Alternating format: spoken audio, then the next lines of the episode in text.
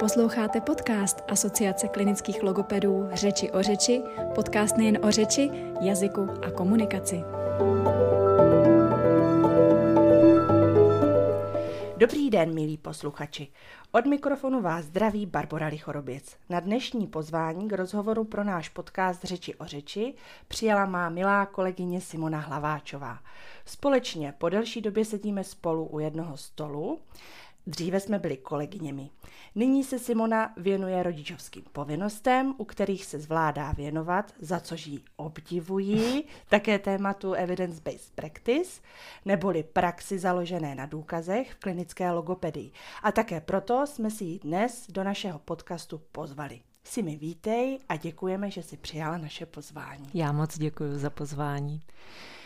Začnu první otázkou. Co bychom si my, terapeuti i naši klienti, mohli představit pod charakteristikou, že logopedka, logoped postupuje podle evidence-based practice ve své logopedické praxi? Mm-hmm.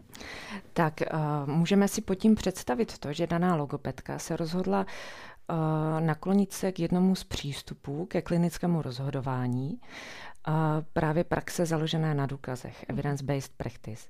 A praxe založená na důkazech vychází z medicíny založené na důkazech, evidence-based medicine, a ta se opírá o tři hlavní komponenty. To znamená, že naše každodenní praktické klinické rozhodování bychom měli opírat o tři komponenty. A jsou to vědecké důkazy, poznatky z vědeckých důkazů, preference pacienta a vlastní klinická zkušenost. Mm-hmm. Přičemž kdybych to měla nějak přiblížit, právě tyhle tři komponenty, tak uh, vědecké důkazy jsou vlastně každý trošičku, můžou být každý trochu jiné kvality. A právě v evidence-based practice vycházíme z těch nejaktuálnějších a nejvalidnějších klinických mhm. důkazů, mm-hmm. protože není výzkum jako výzkum. No a jak to teda poznat? Který je, který, který je kvalitní. Um, samozřejmě my jsme každodenně zahlcováni strašně moc výzkumy. Mm-hmm. A určitá vodítka k tomu jsou. Primárně bychom se měli orientovat podle znalosti tzv. hierarchie důkazů, mm-hmm. kdy vlastně na tom největším vrcholu kvality výzkumu stojí systematická review mm-hmm. a když, se, když si představíme tu pyramidu, tak jakoby úplně na spodu té kvality výzkumu, ale navzdory tomu je to nejčetnější, jsou například případové studie nebo mm-hmm. názory expertů. Mm-hmm. A právě evidence-based practice je přístup, který odklání to naše klinické rozhodování od názorů expertů mm-hmm. právě k těm objektivním kvalitním vědeckým důkazům. My můžeme a... jako logopedi někde jít si na ty výzkumy se podívat? Mm-hmm, Dala by mm-hmm. nám nějaký typ? Určitě existují různé databáze. A ještě uh, je to například Cochrane databáze systematických review, nebo určitě můžu doporučit Asha Evidence Maps, mm-hmm. která poskytuje souhrn různých systematických review. A právě to systematické review je speciální v tom, že se snaží, pokud je kvalitně zpracované samozřejmě, že se snaží vykrýt v těch studiích různá zkreslení, protože výzkumníci se někdy vědomně, někdy nevědomně uh, vlastně udělají v tom výzkumu určitá zkreslení. A ty mhm. zkreslení můžou být buď ta, že nepoužijí úplně dobrou populaci pro ten výzkum, nebo že se tak nějak nevědomně snaží zamlčet výsledky, které neodpovídají mm. jejich, jejich představám.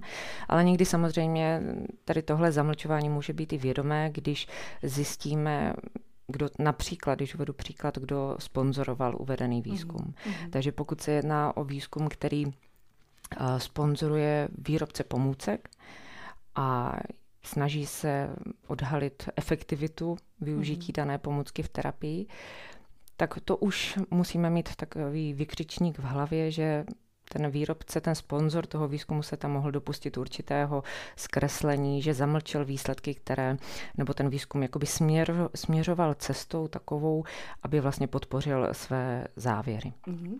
My určitě poskytneme nějaké typy na linky na tyto databáze. budou možné dohledat. Takže to byl ten první pilíř, druhý pilíř, který mm-hmm. je mhm. důležitý tady v té praxi, tady v tom přístupu. Tak to jsou preference pacienta. Ještě úplně na začátek bych chtěla říct, že právě evidence-based practice je jedinečné v tom, že všechny ty tři pilíře, o kterých už jsem mluvila, o kterých budu mluvit, tak mají stejnou váhu. Mm-hmm. A dost často právě chybou eh, je přesvědčení o tom, že když mluvíme o evidence-based practice, tak bychom se měli rozhodovat jenom podle těch vědeckých výzkumů. Mm-hmm. Protože právě preference pacientů a klinická zkušenost logopeda v tom hrají úplně stejnou roli. Mm-hmm. A když se teda dostanu k té druhé, k tomu druhému komponentu, tak preference pacienta, tak to jsou vlastně absolutně individuální uh, přání a situace pacienta, které to naše klinické rozhodování musí, musí ovlivňovat. A v poslední době se do toho dostává právě uh, se to vlastně prolíná s dalším přístupem a je to v medicíně a je to péče zaměřená na člověka, na mm-hmm. pacienta nebo lomeno na rodinu, pokud se jedná o zákonné zástupce například. A tam jde o to, že my jako terapeuti bychom měli sestoupit z toho takzvaného koně vedoucího, koně z vedoucího trůnu té terapie, kdy jenom my jsme ti, kteří rozhodují, jak bude ta mhm. terapie vedena, jaké terapeutické přístupy povedeme, jaké nabídneme.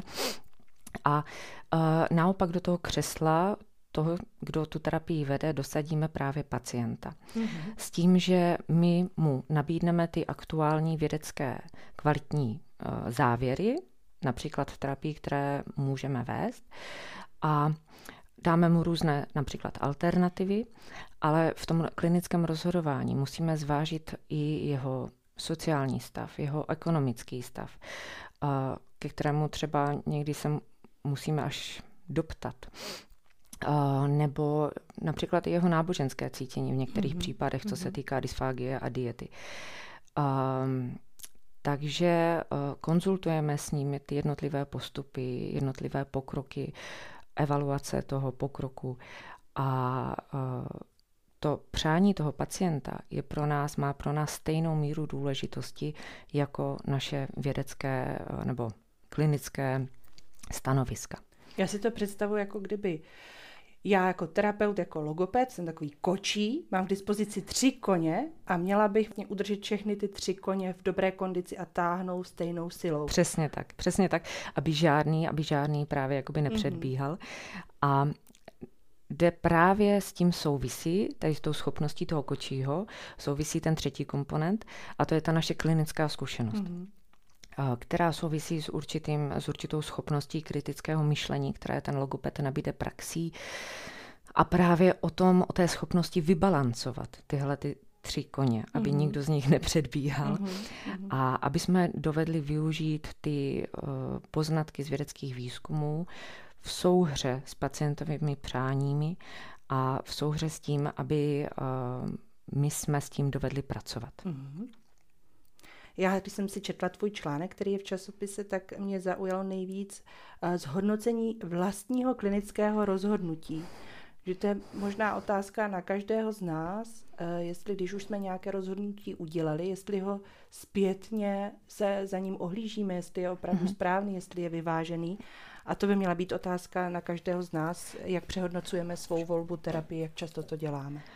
Přesně tak a to si myslím, že na to taky dost často narážím, že my terapeuti jsme zvyklí prostě na základě určitých našich diagnostických závěrů určitou terapii a v té terapii jet. A samozřejmě my děláme kontrolní vyšetření, ale v tom kontrolním vyšetření akorát dost často hodnotíme jenom to, jak se ten pacient posunul mm-hmm. a to je celé. Ale v tom kontrolním vyšetření, které nemusí být po půl roce, může být prostě v určitém menším časovém úseku samozřejmě, tak bychom měli spolu s tím pacientem nebo jeho rodinou rozebírat právě to, jak to cítí i on, jestli ta terapie se posunuje podle toho, jak oba dva jsme čekali, jestli cítí, že se třeba v jeho podmínkách změnilo něco, že k té terapii už nemůže přistupovat tak, jak by chtěl. A důležité v tomhle případě je taky to, že na začátku toho klinického rozhodnutí, například na začátku té terapie, my informujeme pacienta o tom, jaké jsou malé cíle a jak on sám může poznat, že ta terapie je pro něho efektivní. Abychom nestráceli vlastně čas ani finance, ani vlastní motivaci tím, že se zasekneme na určité neefektivní terapii, mm. která může být efektivní v nějakém jiném případě. Mm. A to je právě evidence-based practice, praxe založená na důkazech, že díky tomu správnému rozhodování se snažíme šetřit jak finance, čas, tak motivaci nás obou, rodiny i nás uh, logopedů. Ano.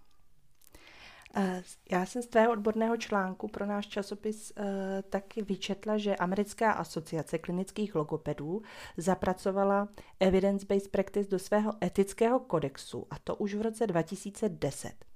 U nás v České republice představuje stále novou, možná i takovou opomíjenou oblast, Nutno ještě podotknout, že evidence-based practice měl mm, i v USA své odpůrce a že až tak po 10-11 letech eh, dle nejnovějších průzkumů eh, i mezi americkými kolegy počet těch odpůrců tohoto přístupu klesá a spíše přibývá eh, zastánců tohoto přístupu. Jaké jsou nejčastěji argumenty nás, terapeutů, tento přístup opomíjet nebo mu nevěnovat pozornost? Uh-huh. Uh... Ono určitě evidence-based medicine i evidence-based practice má své odpůrce i v dnešní době. Mm-hmm. Je to, protože eh, nejedná se o alfu omegu, je to prostě jeden z možných přístupů mm-hmm. náhledu na medicínu nebo na klinickou praxi. A většinou ty argumenty těch odpůrců, ale kterých máš pravdu, opravdu spíš uh, přibývá těch zastánců, mm-hmm. ale většinou ty argumenty odpůrců uh, zní tak, že vlastně evidence-based practice nechápe, nebo ty závěry se týkají spíše populace a ne individuál, jako jedince jako individualisty. Mm-hmm. Nebo Individuality. Individuality, přesně tak. A individualisty určitě taky. a, a že většinou například, když to eh, vztáhneme na logopedii, tak uh, ty Potíže, se kterými se potýkají naši pacienti, jsou komplexnějšího rázu, například vývojová dysfázie, afázie. A evidence-based practice, jeho závěry jsou spíše takové konkrétní. Takže proto je to těžší to vztahovat na naše pacienty. A když potom uh, další záležitosti je například i to, že ne všechny systematické review můžou být uh, stejně kvalitní, taky se můžou hodnotit podle toho, jak dobře stanovují otázku nebo jak jsou eh, postupy jejich hodnocení reprodukovatelné. Všechno to má svoje úskalí, ale se vším tímhle se právě praxe založená na důkazech postupně učí pracovat. A, a když se potom zamyslíme nad určitými individuálními důvody, proč ne všichni se eh, rozhodli být sympatizanti tohoto přístupu. Například u nás v České republice, tak když jsem dělala právě takový jenom obhroublý výzkum, Eh, přístupu k evidence-based practice, tak samozřejmě dost často se tam objevovala jazyková bariéra, mm-hmm. protože studie jsou prostě vedené ve většině případů v anglickém jazyce. Dalším důvodem byla i určitá časová náročnost, že v tom každodenním našem praktickém zhonu, eh, kdy máme x pacientů za den, tak eh, je prostě těžké mhm. strávit určitý, určitý čas ještě výběrem studií. A dalším, dalším důvodem je taky to, že se hodně uh, logopedů bojí. Řekla bych možná z nesprávného pochopení evidence-based practice, mm-hmm. že jejich klinická zkušenost, kterou uh, nabili třeba 20 lety praxe, by tímhle způsobem, tímhle přístupem musela jít úplně do koše. Mm-hmm. Ale to je právě o to, co se pořád snažím zdůrazňovat, že ta klinická zkušenost je tam strašně důležitá ale je to všechno ruku v ruce s tím, mm-hmm. jaké jsou závěry těch nejaktuálnějších studií. Jak jsi se ty osobně, eh, nebo jak ty jsi osobně dospěla k rozhodnutí se tomuto přístupu věnovat? Mm. Je uh, vlastně poprvé jsem se s tím termínem začala setkávat na uh, zahraničních sociálních sítích, mm-hmm. kde opravdu evidence-based practice je mnohem živější téma než u nás, nejenom v celkové medicíně, ale právě i v té oblasti logopedie. A uh, začala jsem se o to zajímat, protože mě některé závěry uh, velmi posunovaly. z evidence-based practice, mm-hmm. co se týče praktické stránky.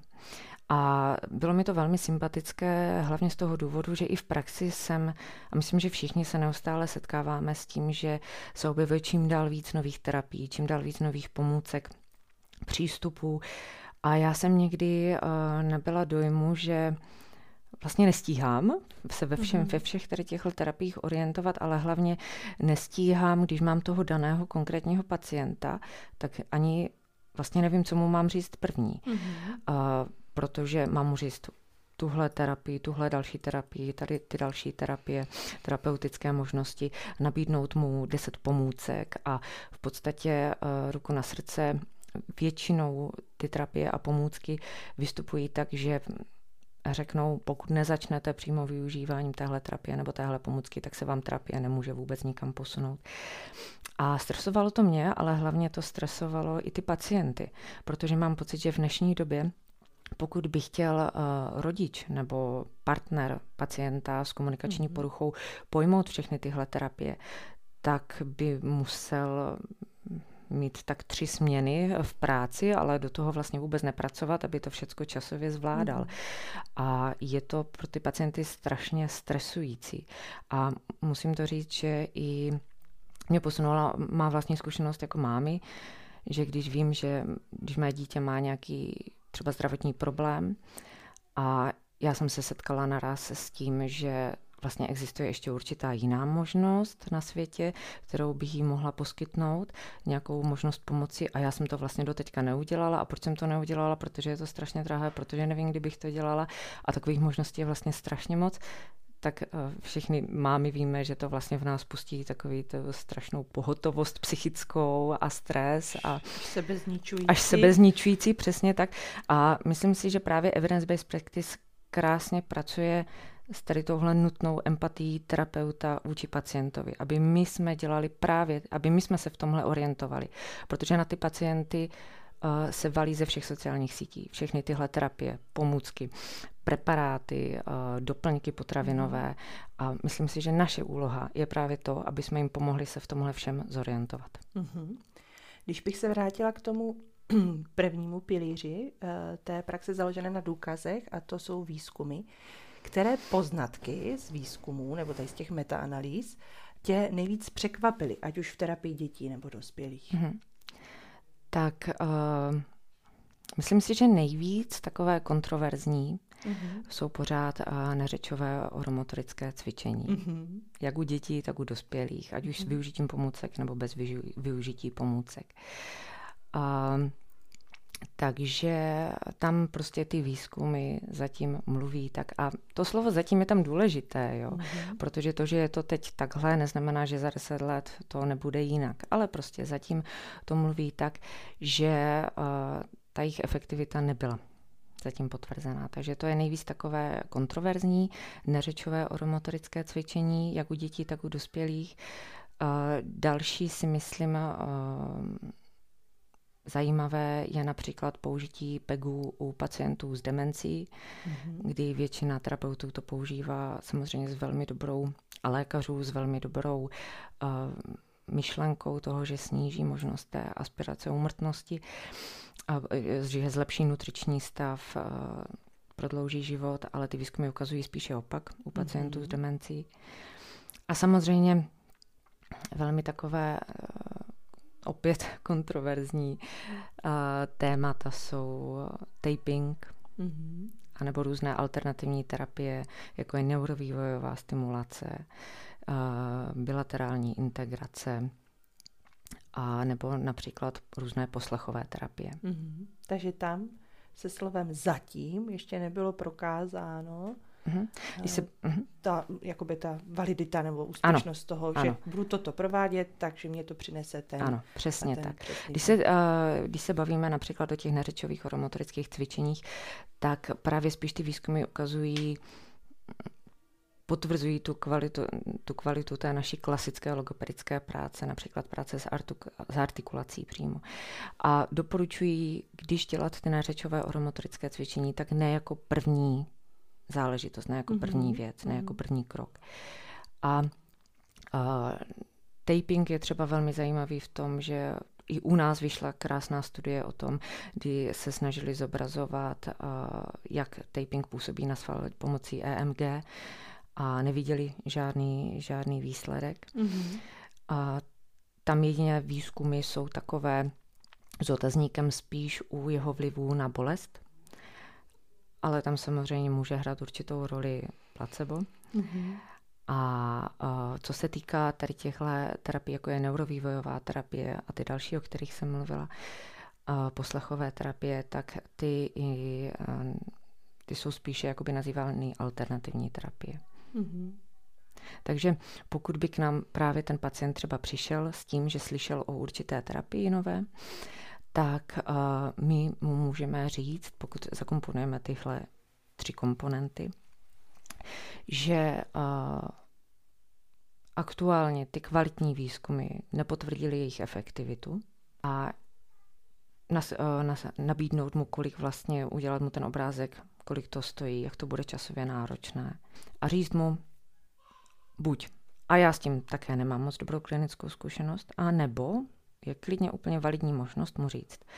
Výzkumy zatím nepotvrdily jejich efektivitu, ale já s tím mám výbornou klinickou zkušenost. Stojí to tolik a tolik a můžeme se domluvit, pokud byste chtěl a bylo by vám to sympatické a chtěl byste to zkusit, tak uh, vy byste si sledoval tyhle věci v průběhu té terapie, jestli opravdu to splňuje cíle, které my chceme a po určité době bychom udělali vyhodnocení toho, jestli nás ta terapie někam posouvá. Mm. Pokud ne, postoupili bychom jinam, pokud ano, pokračovali bychom v ní. Ale jakoby díky tady tomuhle on bude plně informovaný a dokáže se v tom mnohem lépe zorientovat a dokáže si sám mnohem lépe hodnotit ten vlastní mm-hmm. postup. A bylo dokázané, že pokud tohle všechno zakomponujeme do toho, tak uh, se mnohonásobně zlepší pacientová motivace v té terapii a to znamená i spolupráce a to znamená i výsledky. Výsledek. Mm-hmm. Mm-hmm.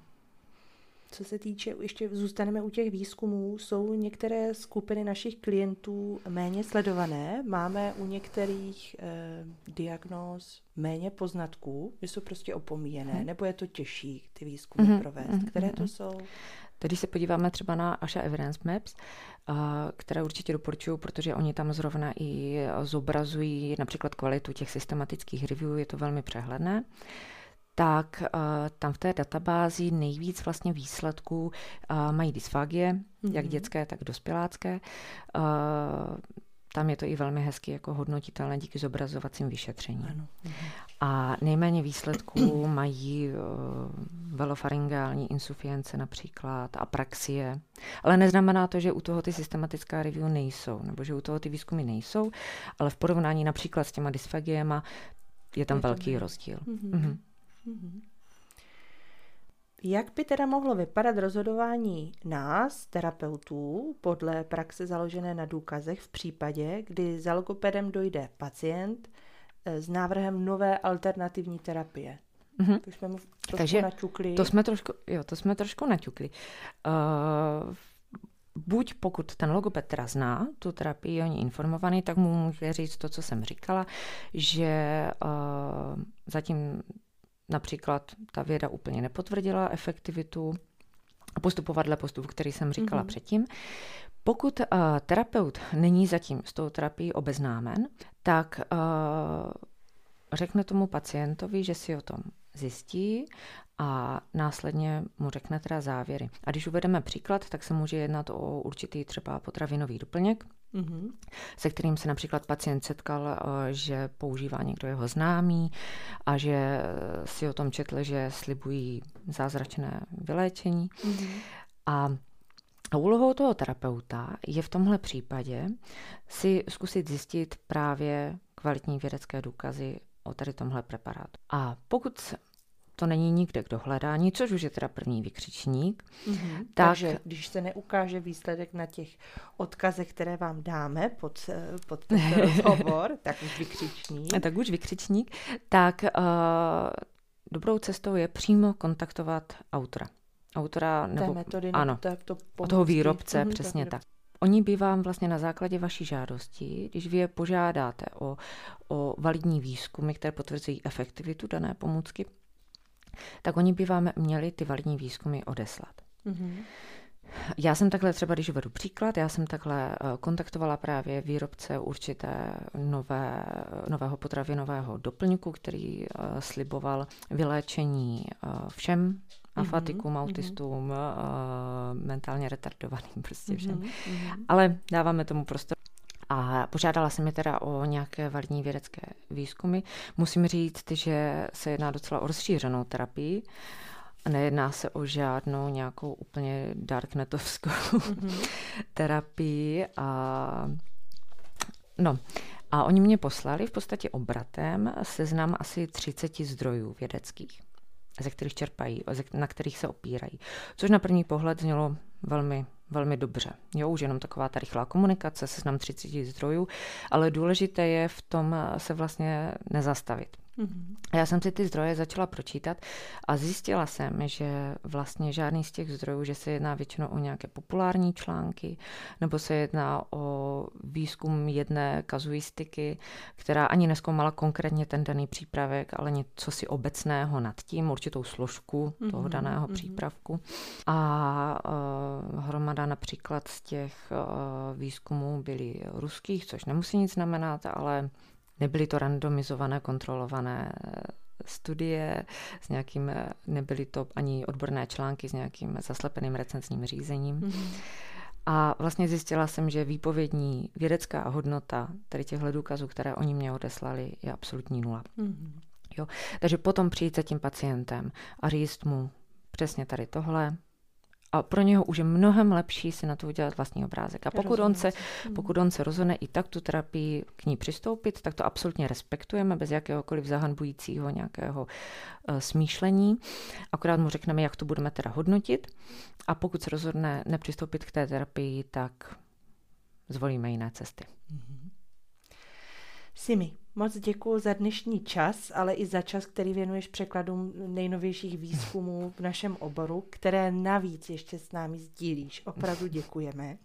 A našim posluchačům děkuji za pozornost eh, a budu se těšit opět na slyšenou u některých z dalších dílů našeho podcastu Asociace klinických logopedů Řeči o řeči.